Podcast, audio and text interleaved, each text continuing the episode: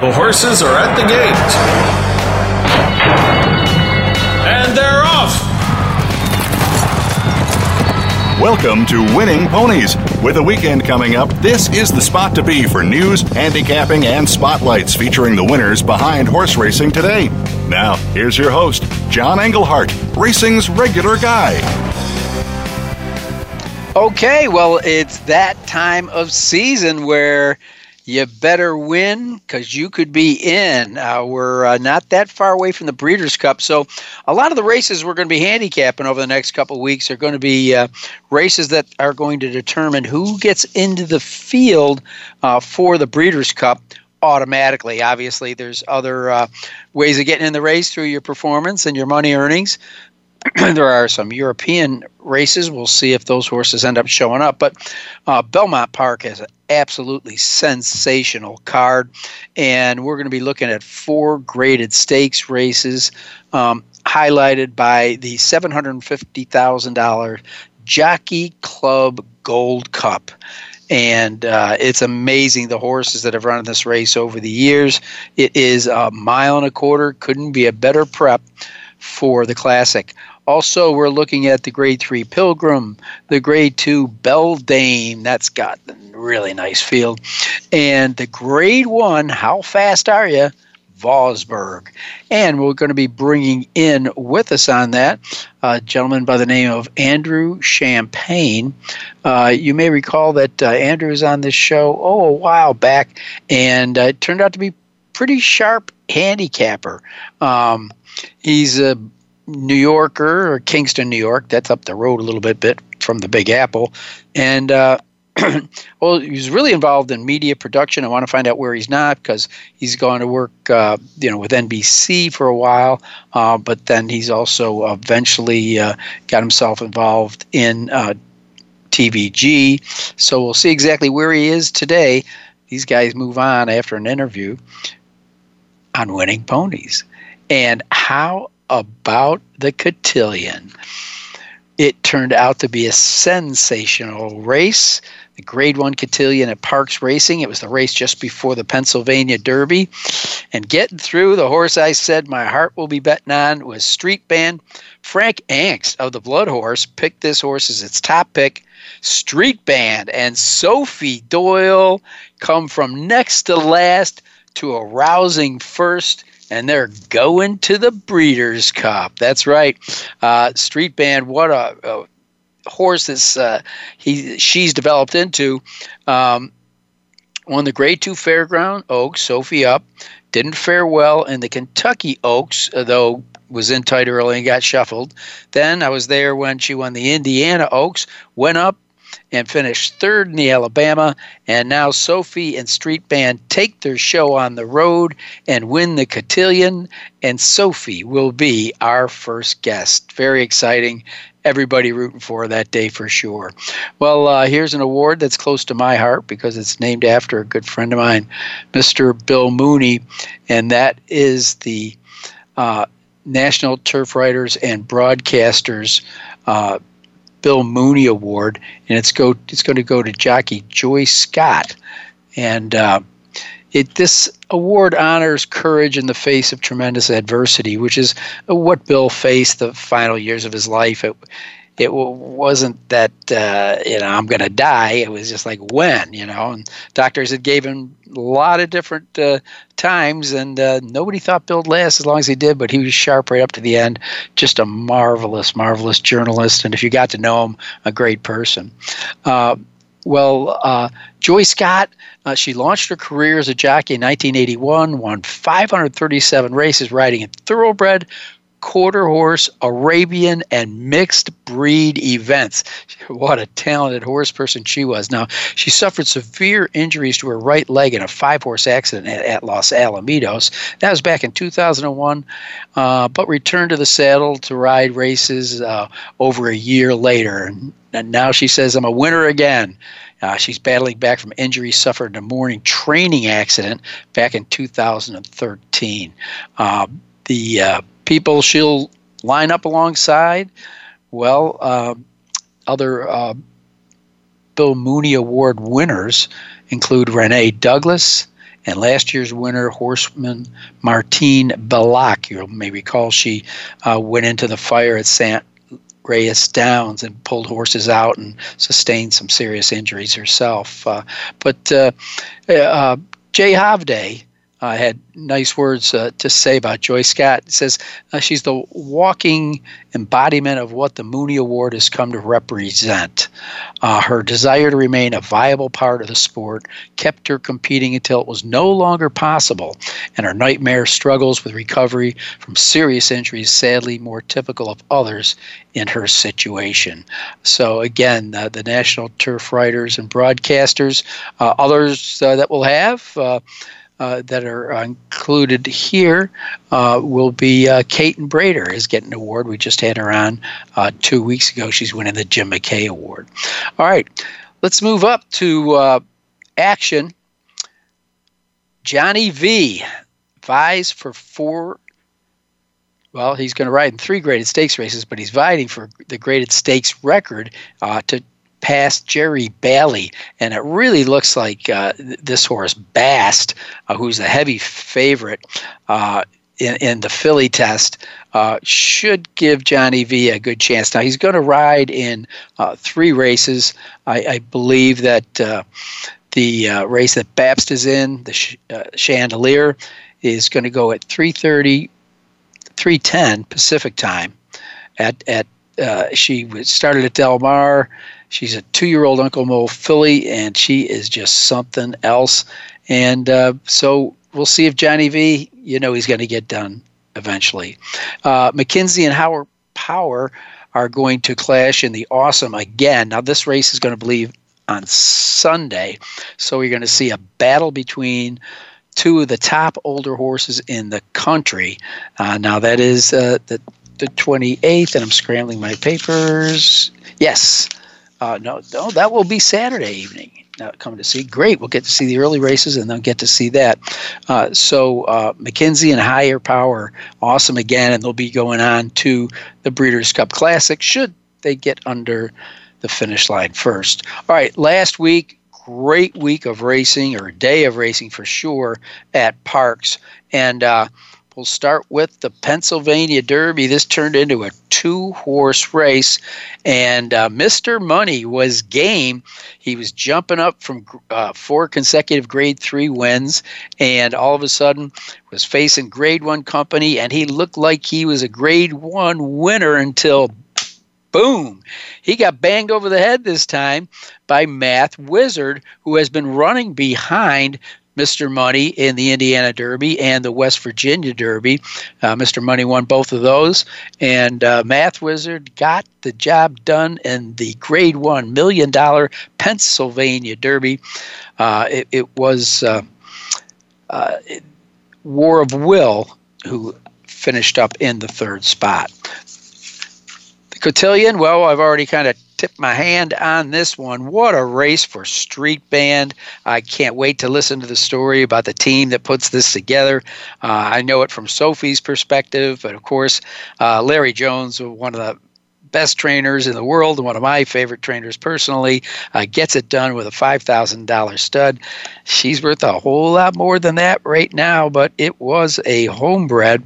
Is to not go, th- go through the sales ring. Street Band paying 1740 in the second spot it was the just about even money favorite Guarana who was undefeated going into this race off three lifetime victories but two of those the acorn and the coaching club american oaks were grade one victories.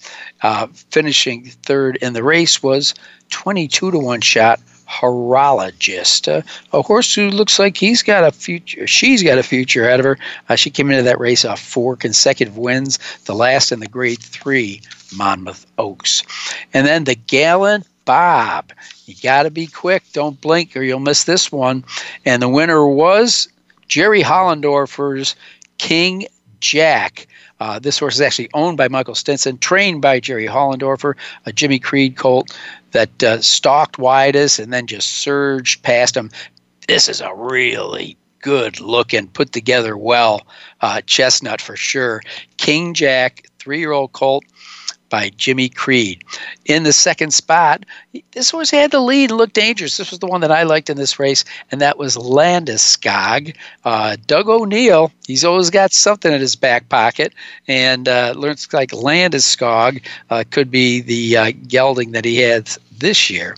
And uh, finishing third was Trophy Chaser Jose Ortiz in the saddle. Uh, then we uh, a race that had particular interest to me and has always been on the map. Uh, it's back to grade three status, and that's the Frank de Francis Memorial at Laurel Park. And the winner in here, I'm going to say by default, was Killy Killybegs Captain. Uh, there was a pretty bad duck out by Old Time Revival in this race, just as Buckeye bred Altissimo was making a winning move, and boom, Altissimo gets hit, had to regain his composure. Meanwhile, Killybegs captain slips through on the inside. I'm not saying this isn't a horse without credentials or talent, but it was just a shame to see uh, Altissimo, who would have recorded the biggest win in his career, uh, in in this grade three race uh, get the job done. But the the duck out by Old Time Revival was not going to allow that. Uh, let's take a look at other action I may have skipped over. The oh man, did you see Covfefe in the dogwood? Just missed the stakes record. Uh, Covfefe just just took over. It was a bit of a race for a while, and then she just dismissed her rivals as if to say, "Get out of the way, girls!" And uh, you know, took the dogwood stakes over Bell's the one. Uh, now, it wasn't a track record, but it was a stakes record, uh, 120.51. So uh, looks like uh, Covfefe will definitely uh, be seen at the Breeders' Cup. Uh, the uh, former record, by the way, was uh, Ellen J. Foxwood's Super Majesty. So, do you see this Covfefe? She is a darling. And of course, looked like that at the windows too. was sent off as the one to five favorite. So, uh, it was her first start since defeating Kentucky Oaks winner Serengeti Empress in the August 3rd test. That was seven furlongs. She's a daughter of guess who? One of the rising stallions on the landscape into mischief, who I do believe has had his stud fee bumped quite a bit. I think he's standing at 175 now. Here was a uh, we already talked about uh, the, uh, King Jack. He was a good looking horse. Uh, Killybegs. Have anybody else on the dance card here? Yeah, come dancing. Speaking of the dance card, uh, this Malibu Moon filly will then uh, target the uh, Breeders' Cup filly and mare sprint next time out. Uh, lived up to her odds on favoritism and scored another graded stakes victory with ease in the Gallant Bloom. So uh, that's a look pretty much at the, the stakes major stakes that you want to keep an eye on. Now, again, coming up in this next segment, we are going to have Sophie Doyle, who I believe has a huge fan club out there because anywhere I am, if she's running a race, people are cheering for Sophie.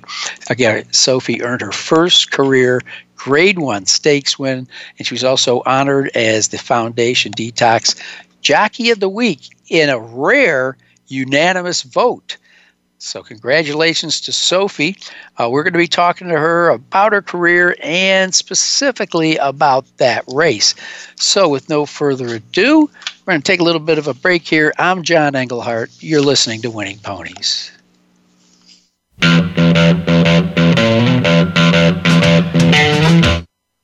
Streaming live, the leader in Internet Talk Radio, VoiceAmerica.com.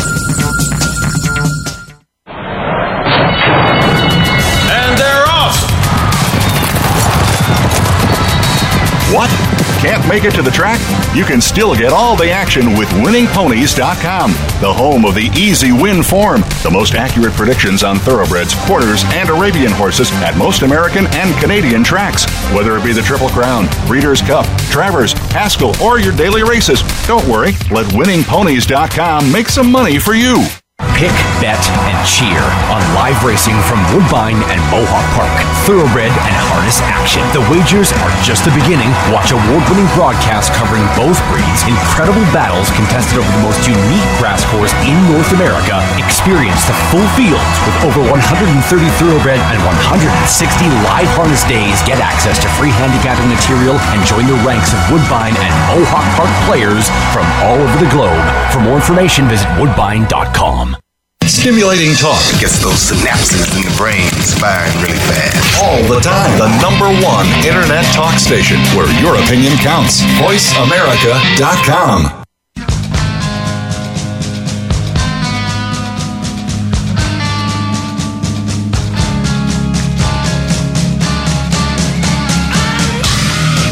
You're tuned in to Winning Ponies with your host, John Engelhardt. Got a tip for us? Need a tip from us? If you want to talk with John or his guests, the phone lines are now open toll free at 1 888 346 9144. That's 1 888 346 9144. Or you can send an email to show at winningponies.com. Now, back to Winning Ponies with John Engelhardt. All right. Well, I told you at the head of the show we are going to have uh, Sophie Doyle, who was just voted a Jockeys Guild uh, uh, Jockey of the Week for last week, and, and what is kind of unanimous is the uh, it's kind of you, Sophie. Are you with me? I'm hearing something in the background there. Yeah, hi John, I'm here. All right. Well, listen. Hey, congratulations. That was thrilling. I hope it was as thrilling for you as it was for me and everybody else that watched the race. Uh, thank you very much. It was indeed. It was absolutely phenomenal, and just it was so enlightening just to be able to, you know, to be able to be in the Grade One and then to actually to win it, and now know that we're going on to the Breeders' Cup. It was absolutely fantastic. Well, before I get there, I want to rewind because I think one of the last times we had you on was uh, when you won aboard Fioretti, and uh, you uh, upset uh, a huge horse in there, and uh, that that was your first graded stakes win. And to think that now you've kind of climbed your way up the ladder is pretty cool. Yes, absolutely. It's been brilliant. We've um, we've come a long way, definitely. It's been a fantastic couple of years, and it's been nice now to be matched up again with another fabulous filly like Street Band. Well, listen, there's a great story uh, that comes uh, with with Street Band, uh, and and I want to get into that because Sophie, um, to to see the teamwork that I've had to observe with I've been blessed to observe with my own eyes uh, between uh, you and this filly and um, the assistant trainer. I remember you gave him is it York? Corey, yeah, Corey York. Corey York. I thought it was really cool because I know Larry didn't go up uh, to the Indiana Oaks. I was up there. Mm-hmm. Uh, I think you gave me a wink and a quick wave. You were so swamped by Just a little everybody. uh, but uh, but to see you go over, uh, to go, you know, there were different people trying to grab at you, know, I mean? and you made sure that you made a beeline for the assistant trainer. I thought that was pretty cool. Yeah, absolutely. It's you know, it's a whole team effort, and you know, Corey York and her groom and Street Band's groom Sarah, and the Tony and George who ride her, pony her every day. They're around her. It's uh, and you know the whole team in the barn. It's a whole team effort, and without without those people being involved, you know, it's it's a hard job to do for us jockeys. That you know we get to be on board them and and enjoy the great days at the racetrack, but it's the work that goes on behind the scenes that are the most important. Um, now You know, was they're a really big team. at Indiana Do- uh, at the Indiana Oaks was was that the woman that was leading you in was that Street Band's groom? Yes, it was.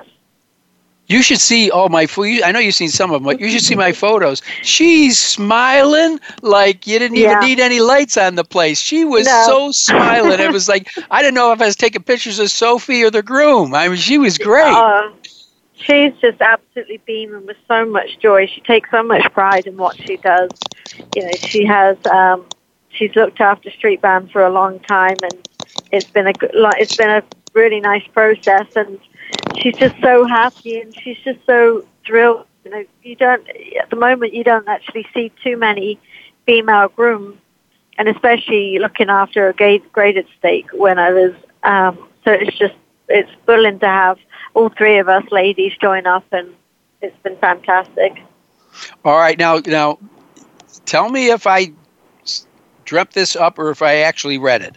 Uh, I understand that you do fly down for her works uh, to Churchill Downs. You're based in Chicago, but th- what I want to know is: is it true that Street Band will get kind of wind up, wound up, maybe even even around Larry Jones, and that you kind of when you come down for your workouts, stay a couple stalls down so she can't see you until it's time for the work? Yeah, it is. I actually I've been. I think one time I got to fly down and drive back, um, but most of the time, every other week, I set off on a five-hour drive to the night before, and so I can join her early in the morning. As with obviously there's a time difference in Chicago, you're an hour behind Louisville time, so I drive down the night before to be there. And she, you know, she does get a little hot-headed. Um, I think the fact that she's around, you know, because obviously Larry has a team, the team that are at Louisville taking care of that string, and then Larry looks after the other string that um, that are at Ellis during the summer. Um, so they're around her just a little bit more, and I think, you know, I don't know. Sometimes even I have a dog that um, in up here in Chicago that uh, me for some reason. So I think it's you know just nature. And uh, but right now, honestly, Larry's been there for he was there the, in Alabama at Saratoga, and we did fantastic up there, and she did just fine. And she also he he was the one that had the last hold of her before I set off onto the track up there at Parx, and I think the two of them are really starting to come along together and enjoying his company a bit more. All right. Well, you keep them in line, Sophie. Well, uh, for any of uh, our listeners that didn't get a chance uh, to watch the cotillion, um, by the way, you were our pick on the show last week. Um, oh, uh, can, can, can, you take us through the race because it had to be an interesting one? You in the early in the early going, you only had one horse beat. I believe you were in tenth. Was that your uh, intent to do that? No, um, definitely. I had all the plans made up except for that one. Um, I probably should have planned the probably is E and an F at the end of it, maybe a G, because that sort of plan. I knew, my idea was I knew the the pace. We knew the pace would be hot. We knew the horses that would be up there with the front runners. And I said to myself, well, okay, maybe I won't be sitting like second or third like I have been. I'll probably be sitting mid-pack, you know, sitting about sixth or seventh and stalking that pace and letting them do the hard work up front. Um, as we're going, and she, you know, she broke great from the gate. She was there with them, but then they just took off and they all started running. I said, "Whoa! If we go with to, we're just going to burn up too much." So I just naturally, I just let her settle herself where she was comfortable, and going around the, huh, this isn't quite where I planned to be, but you know what? I trust your street band and you, I know what you can do. So I just let her settle and me along and down the backside we just started passing horses, which I think really a lot of confidence in herself that she was doing that. So when we were actually straight coming up to the final turn, we weren't too far off the leaders, and they a couple of them were starting to drop back to me. So I decided to make my angle towards the outside to avoid interfering with horses that were stopping. And of course, the way the track played at Parx, a lot of horses had made their run coming around the outside and down the middle of the track. So I thought after watching all the races, that was a pretty fair place to be. So when we turned for home and we were, you know, went in on um, Guarana, I just really knew that once she switched to that right lead, she would explode for me. And just, I was so surprised in the way that she did it, though, because she really did it in a great fashion. She galloped away from all of them, and she felt so strong towards the finish, having so much to do. All right. Really strong. All right, you're cutting out on us in just a little bit, Yeah. but we I, I do think we're getting the essence of it. But I, I think what you said Sorry. was um, that that when she moved over to her right lead, and she and this is really because we're all rooting for you, but we know don't know if you're going to get it done, you know, because these other Mhm. horses are so intimidating. And when that horse switched over to her other lead, I mean, she did explode for you. I mean, she looked so much tons the better. Yes, she did. She absolutely, she just exploded and she just really battled. And she gave me everything she could. And I, li- I just loved the way how she finished up when she got past Guarana.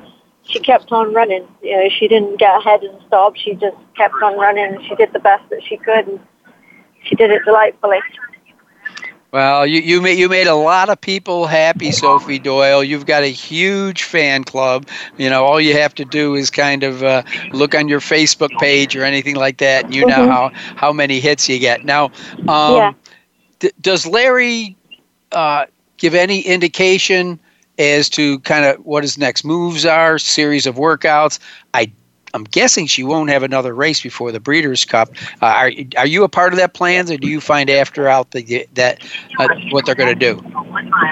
Yeah, I like I stay in touch with Larry quite a bit, and we have a. I almost, I think by now we've got a good idea on our game plan on how he like and how he likes to train Street Band as a as well as her work. Um, she'll definitely not race between now and the Breeders' Cup. She'll go straight to the distaff, and it seems to be working out that we breeze her every other week with a plan that she works her final workout five days before the race. That's been his ploy with her every time that I've rode her. So we kind of stick to that plan and in the next coming weeks we'll be back on board and feeling her out in the morning and making a certain go ahead definitely to go out to Santa Anita. Well, if anybody can keep a, a horse ha- healthy and happy, I would have to think that Larry Jones is the guy. Now, for you, Sophie, taking a step back, I remember interviewing you. I'm going to say at Belterra Park, you know, about kind of who you were, where you were from, and what your goals were in the United States. Uh, now you're going to be riding in the Breeders' Cup in a, in a matter of uh, four years. That's pretty successful. So, are you taking that in? Yeah, I am definitely. I've probably taken in a bit more than I did the first time than I did when I rode Fioretti there at the Breeders' Cup last time. You know, it's been three years in diff- different, so you know, it'd be nice to be back there again. And if I can have my mum my brother joining me again too, that would be absolutely fabulous. Well, I, I do believe your mother was a trainer in England. And uh, tell the folks out there who your brother is. I know who he is. Uh, my brother is um, James, who is one of the riders for Godolphin. And he's been a part of their team for four or five years now. So it's been it's been really nice watching him. And it's actually this past summer been riding a lot for Owen Hardy, who have who has quite a number of Godolphin horses. So it's been nice to be a part of of the Godolphin team. Well, I hope you get together at the Breeders' Cup and have a fantastic family affair. Uh, but I do want to let you know, Sophie, there's a lot of people in your corner rooting for you. So just uh, uh, feel those good vibrations and take them with you because uh, just know that anybody you know is going to be rooting for you and Street Band in the Breeders' Cup. No, thank you very much. I really appreciate it, John, and I look forward to maybe you might be able to snap a few fantastic pictures like you did at the Indiana Oaks. yeah, those were some fun ones. Yes, they were. They were. I look forward to taking. You're very, you're very photogenic, so that's the easy part. Because you're, you're always very- got those. You've got those glistening eyes and eyes and those great big smiles. So I love that. All right, Sophie, take Thank care. you. Thanks for taking the time to join us Yeah, today. absolutely. Thank you very much, John. It was my pleasure. All right. Well, that was Sophie Doyle. And as you can tell, she loves what she's doing and she loves the people she's doing it with. Just one of the many great things about being involved in racing. And on the other side of it, don't forget, you got to have great people that can pick out winners in races. And that's why we're calling on Andrew Champagne. I'm John Engelhardt. You're listening to Winning Ponies.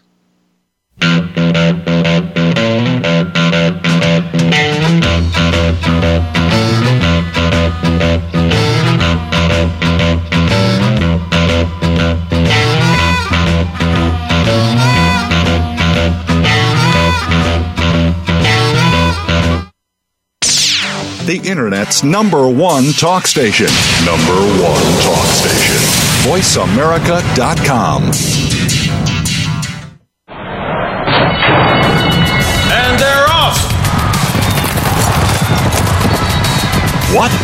Can't make it to the track? You can still get all the action with winningponies.com, the home of the easy win form, the most accurate predictions on thoroughbreds, quarters, and Arabian horses at most American and Canadian tracks. Whether it be the Triple Crown, Breeders' Cup, Travers, Haskell, or your daily races, don't worry, let winningponies.com make some money for you. Pick, bet, and cheer on live racing from Woodbine and Mohawk Park. Thoroughbred and harness action. The wagers are just the beginning. Watch award-winning broadcasts covering both breeds, incredible battles contested over the most unique grass course in North America. Experience the full fields with over 130 thoroughbred and 160 live harness days. Get access to free handicapping material and join the ranks of Woodbine and Mohawk Park players from all over the globe. For more information, visit woodbine.com. Follow the Voice America Variety channel on Twitter. Our hosts always have something to say, and we know that you do too. We tweet on today's hot topics, and you're welcome to follow us. Speak up and join in at Voice AM Variety. That's at Voice AM Variety. Streaming live. The leader in Internet talk radio. VoiceAmerica.com.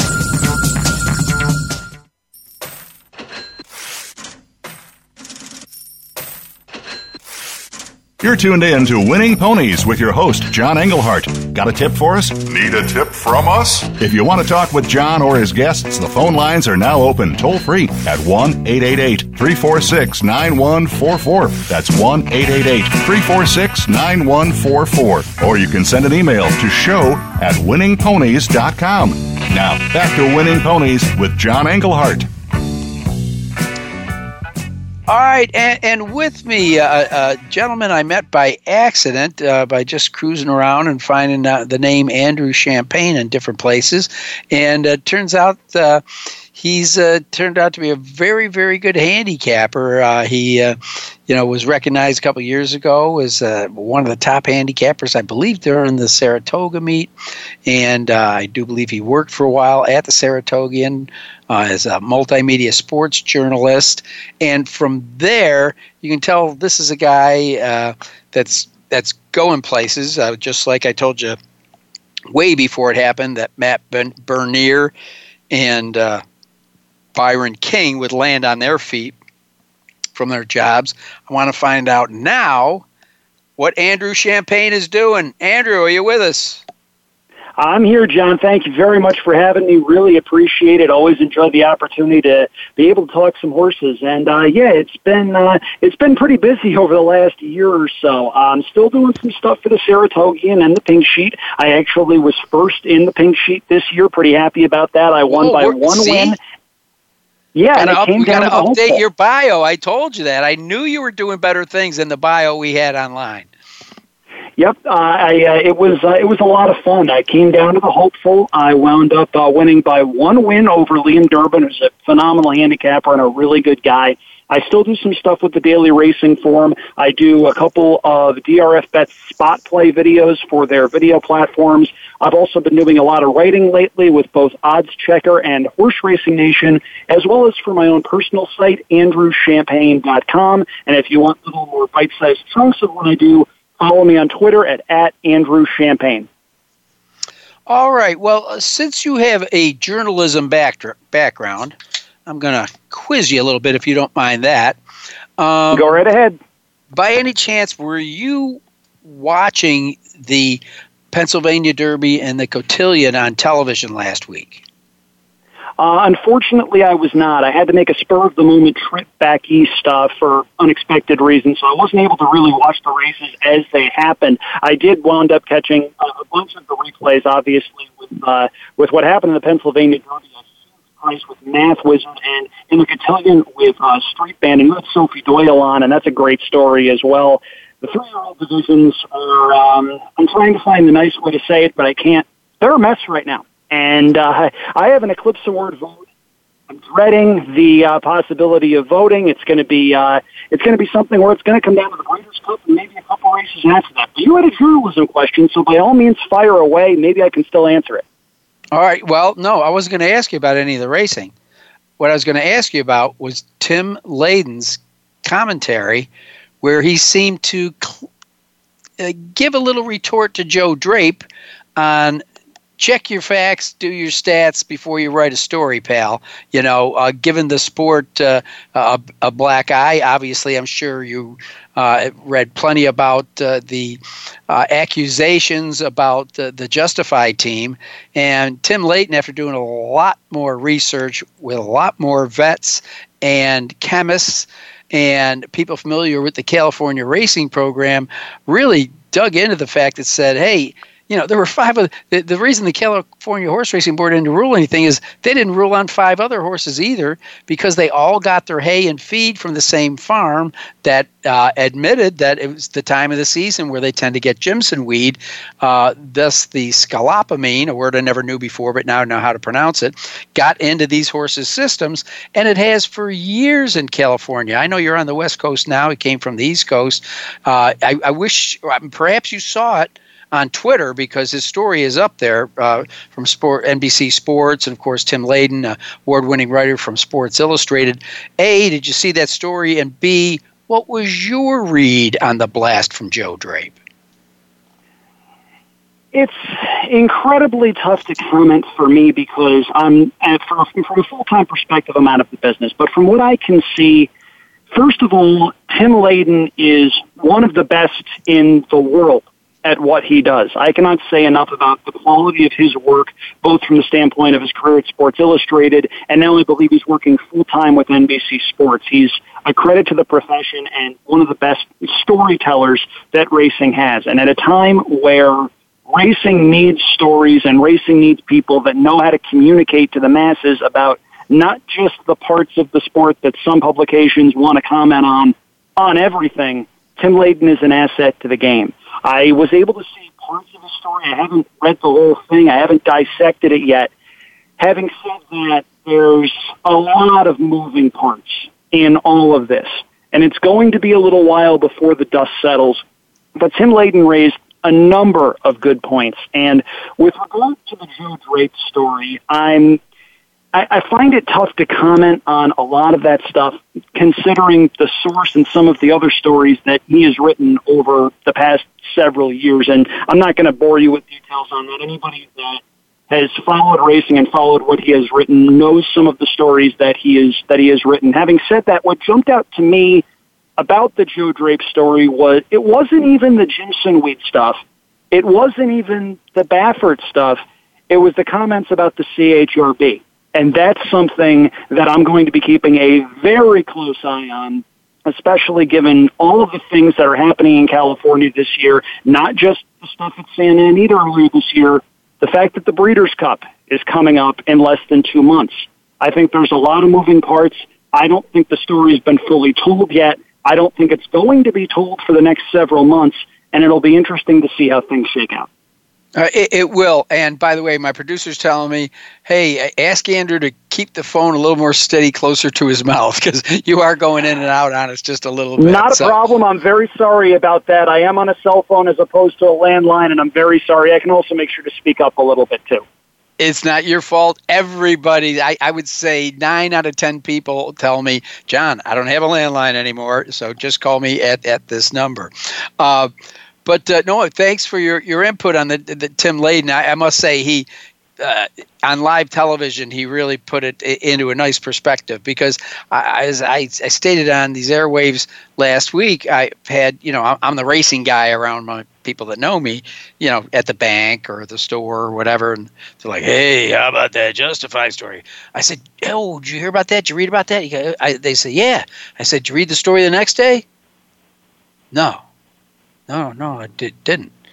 Because the media didn't put it out when they put out Baffert's con, uh, you know, uh, conversations and uh, uh, quotes from the veterinarians and, and the doctors out in California talking about, oh, this is, you know, for years we've considered this a substance that just appears and disappears in certain hay and straw. And it was just funny that uh, Joe Drape seemed to have, uh, you know, the whole team hung. And I think the something you were referring to that you weren't able to was uh, how they, he came out against uh, Steve Asmussen, uh, who was eventually cleared. Uh, you know, trying to get him banned from the Hall of Fame. Uh, it, it's like, and they kept moving. Did you ever did you notice how they kept moving his court dates because they kept wanting to find more, wanting to find more, want, want to find more, and they couldn't. And I'm so glad that Asmussen's in the Hall of Fame. But uh, you know, the, the, guy's a good writer. I, have read his book uh, on racing, but uh, boy, sometimes he seems to jump to conclusions. Well, I think the bigger issue from what you pointed at is a lot of people read the initial story and in our current media culture where people have attention spans that can be measured in nanoseconds, there's no time to be outraged because everyone is already on to the next thing. And people formulated their opinions and they moved on to whatever is next. And that's unfortunate because Tim Layden's piece was really good. And it goes against a lot of the things that may have initially been reported. So hopefully more people get a sense of what's out there. Hopefully Tim Layden's piece gets shared a little bit more widely and hopefully we can focus on some of the better parts of racing, like some of the Breeders' Cup preps that are coming up this weekend around the country. Some of the best horses in the country are going to be in action, and it's going to be a lot of fun. Wow, thanks for the segue. You can tell this guy's in the media, ladies and gentlemen. Let's go right into the big one. Uh, a, a, race that I, I sat down and wrote out 12 champions on my desk last night, and of course, left that piece of paper on a desk. But the great horses that have come out of the Jockey Club Gold Cup uh, are fantastic from every generation. And while this race has not drawn a big field, it's drawn a very talent laden field. And I guess most eyes, if you're reading a past performances would be drawn uh, to maybe uh, Tacitus and Code of Honor, but they're three year olds taking on some I should say, a couple, uh, slightly older horses. Uh, the one that is really a story of his own is Jimmy Jerkens Preservationist, who, boy, that name couldn't have been better because this horse has been long preserved like a bottle of six year old scotch. Uh, he's had his ins and outs as far as injuries, but I think Jimmy Jerkens uh, has found something about this horse where this year, all of a sudden, he wins just short of a million dollars coming into this race. On the other hand, Code of Honor just looks sensational. It looks like Shug McGaughey's finally found the key to this horse. Any horse that wins the Travers is, as you know, is kind of an upstate New York guy. He finds a special part in your heart. It's a mile and a quarter. So is the Jockey Club Gold Cup. And Tacitus, sooner or later, his day is going to come. But I'll tell you this: no matter what you're going to tell me, what you like, I'm making a huge place bet on him.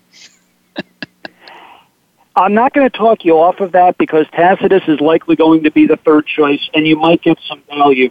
From my standpoint, horses that find trouble and draw the rail, they're not horses that I tend to bid on. Uh, there are some horses that will go out of their way to find ways to lose. The horse that I remember from many, many years ago, there was a three-year-old that ran in a lot of big races, cashed minor checks, always seemed to be flying at the end and giving backers another reason to bet the horse next time out was a horse by the name of Dollar Bill.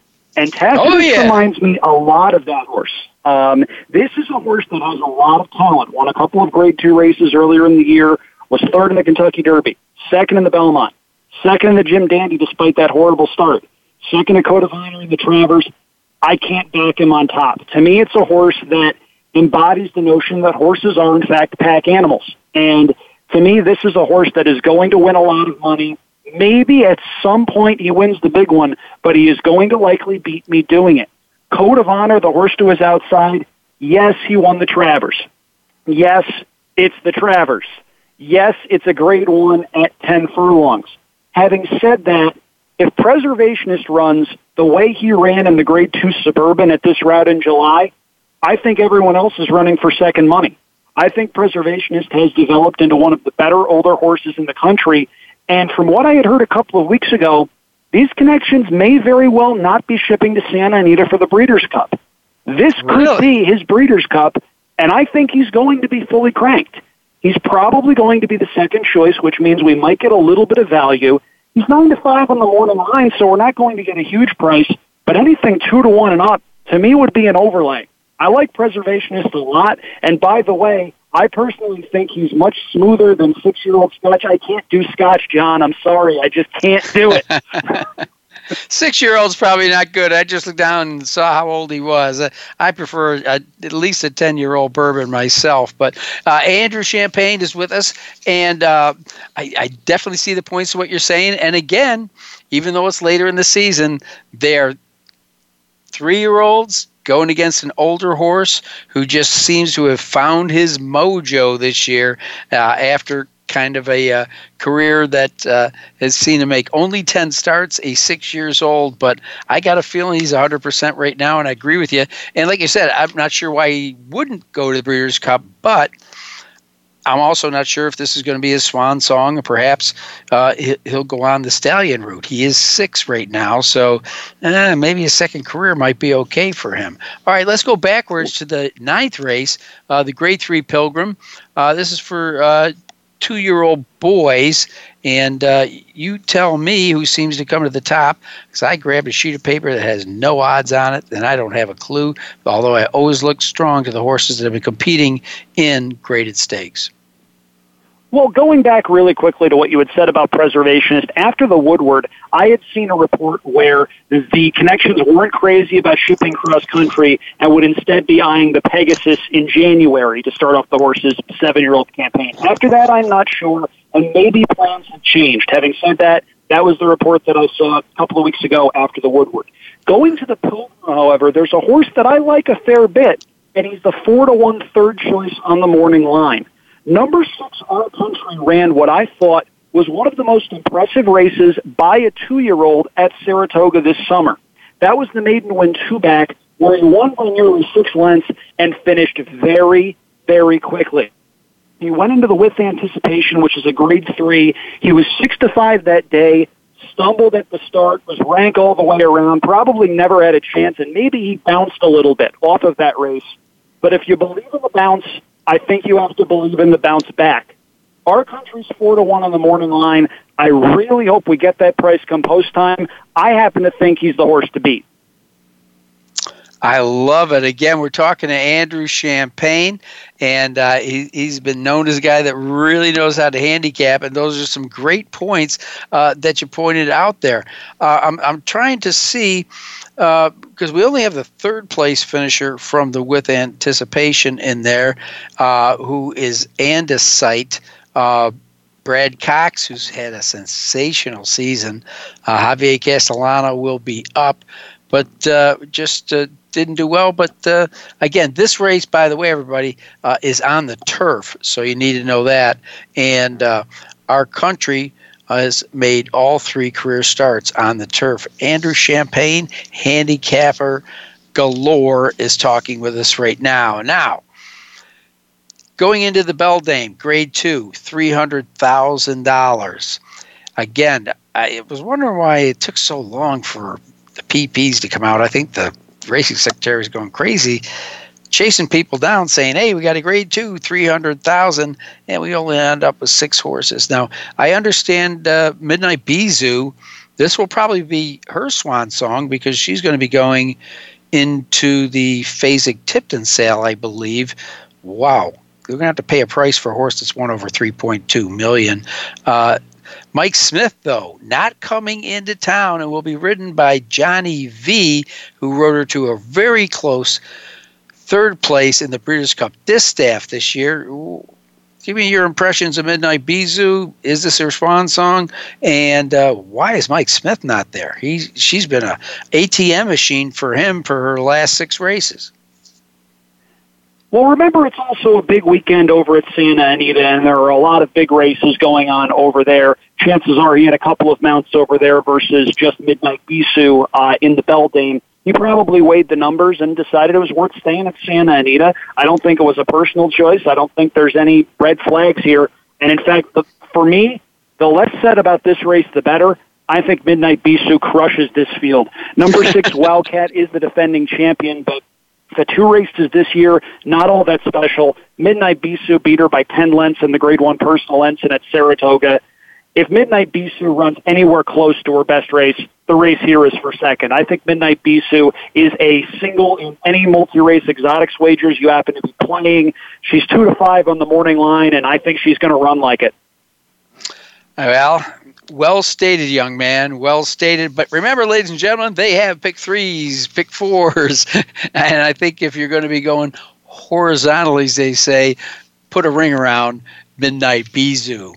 Uh, well, the Vosburgh, uh, it's for horses that got a speed underneath them, and uh, all I can say is Imperial Hint looks to have the edge in here. Try to talk me off him. Okay, I like Imperial Hint. Any other racetrack in the country, Imperial Hint is probably one to nine and jogs, but I think singling him is a mistake. Firenze Fire loves Belmont Park. He's three for four at Belmont. His best races have come at Belmont, and he draws a really nice outside post. He's five to two on the morning line. I think that's a pretty fair price, and I think Firenze Fire is in a position where perhaps a little bit like Preservationist, this might well be his Breeders' Cup. They might ship him to Santa Anita, but this is a horse that's been pigeonholed a little bit because six furlongs is a hair short, mile is a hair long, but at Belmont he seems to run the race of his life pretty much every time out. Remember, this is a horse that won the Champagne Stakes, a Grade One event, as a two-year-old over this Belmont surface. He won the Grade Three Dwyer very impressively here last year over this Belmont surface, and he also won a stakes race going six furlongs here earlier this year where he went to six furlongs and 108 flat. Firenze Fire anywhere else is a decent horse. At Belmont, he may very well be one of the best sprinters on the grounds. And I think Firenze Fire stands a big chance in the Vosburgh. All right, we're talking with Andrew Champagne. He's out on the West Coast right now. And Andrew, did I didn't ask you to handicap this race, and I wasn't sure if you read anything about it. Uh, but the uh, prep for the Breeders' Cup Classic, McKinzie uh, versus Higher Power. Did you have a chance to look at that race? Or you know anything about it? McKinzie. End of story. Uh, higher Power. good story. The West Coast needs horses to come out of the woodwork because, to be blunt, the older horse scene in California, it's it's not great this year. Higher Power ran very well in the Pacific Classic. I think McKinzie's a different animal. Well, it'll be very interesting. Most people are saying he'll probably go into the Breeders' Cup Classic as the favorite. Uh, we will find out. Well, Andrew Champagne, listen, thanks on a couple levels for joining us to do some handicapping, uh, but perhaps even more importantly, to give us your input uh, on some of the pressing issues of the day. Uh, I, I, find you to be very uh, well read and a good student of the game. And uh, I appreciate your uh, input on all the topics that we covered tonight. Well, thank you very much. And if we've got a minute, there's one other horse on the Belmont card that I'd really like to talk about. I promise yes, I will be as quick we as have, I We have a minute. My producer just told me, so talk us through it. Okay, race number six is a maiden special weight event for two-year-olds. I love these races, and there's a 10 to 1 shot in here that I really like for a number of reasons. Number eight, Modernist, on paper, has a good pedigree. If you dig a little bit, you're going to see it's a great pedigree. His second dam is a horse named Sweet Life, which makes the dam a half to a couple of horses you've probably heard of. Grade one winners like Life is Sweet and Sweet Catomine, and a stakes winner, Blanco. Modernist is 10 to 1 on the morning line, as I've mentioned, and there are some pretty good works in that one's work tab. I really hope we get that price. I think this one is well meant. I certainly hope it's well meant. And if that horse gets home, it's probably going to be a pretty good day for yours truly. So that's horse number eight in race number six on Saturday at Belmont. I love it. Andrew Champagne, this is not going to be the last time you're going to be on Winning Ponies. I want to thank you so much for joining us. It's my pleasure, John. Thank you very much, and I really appreciate it, and best of luck this weekend.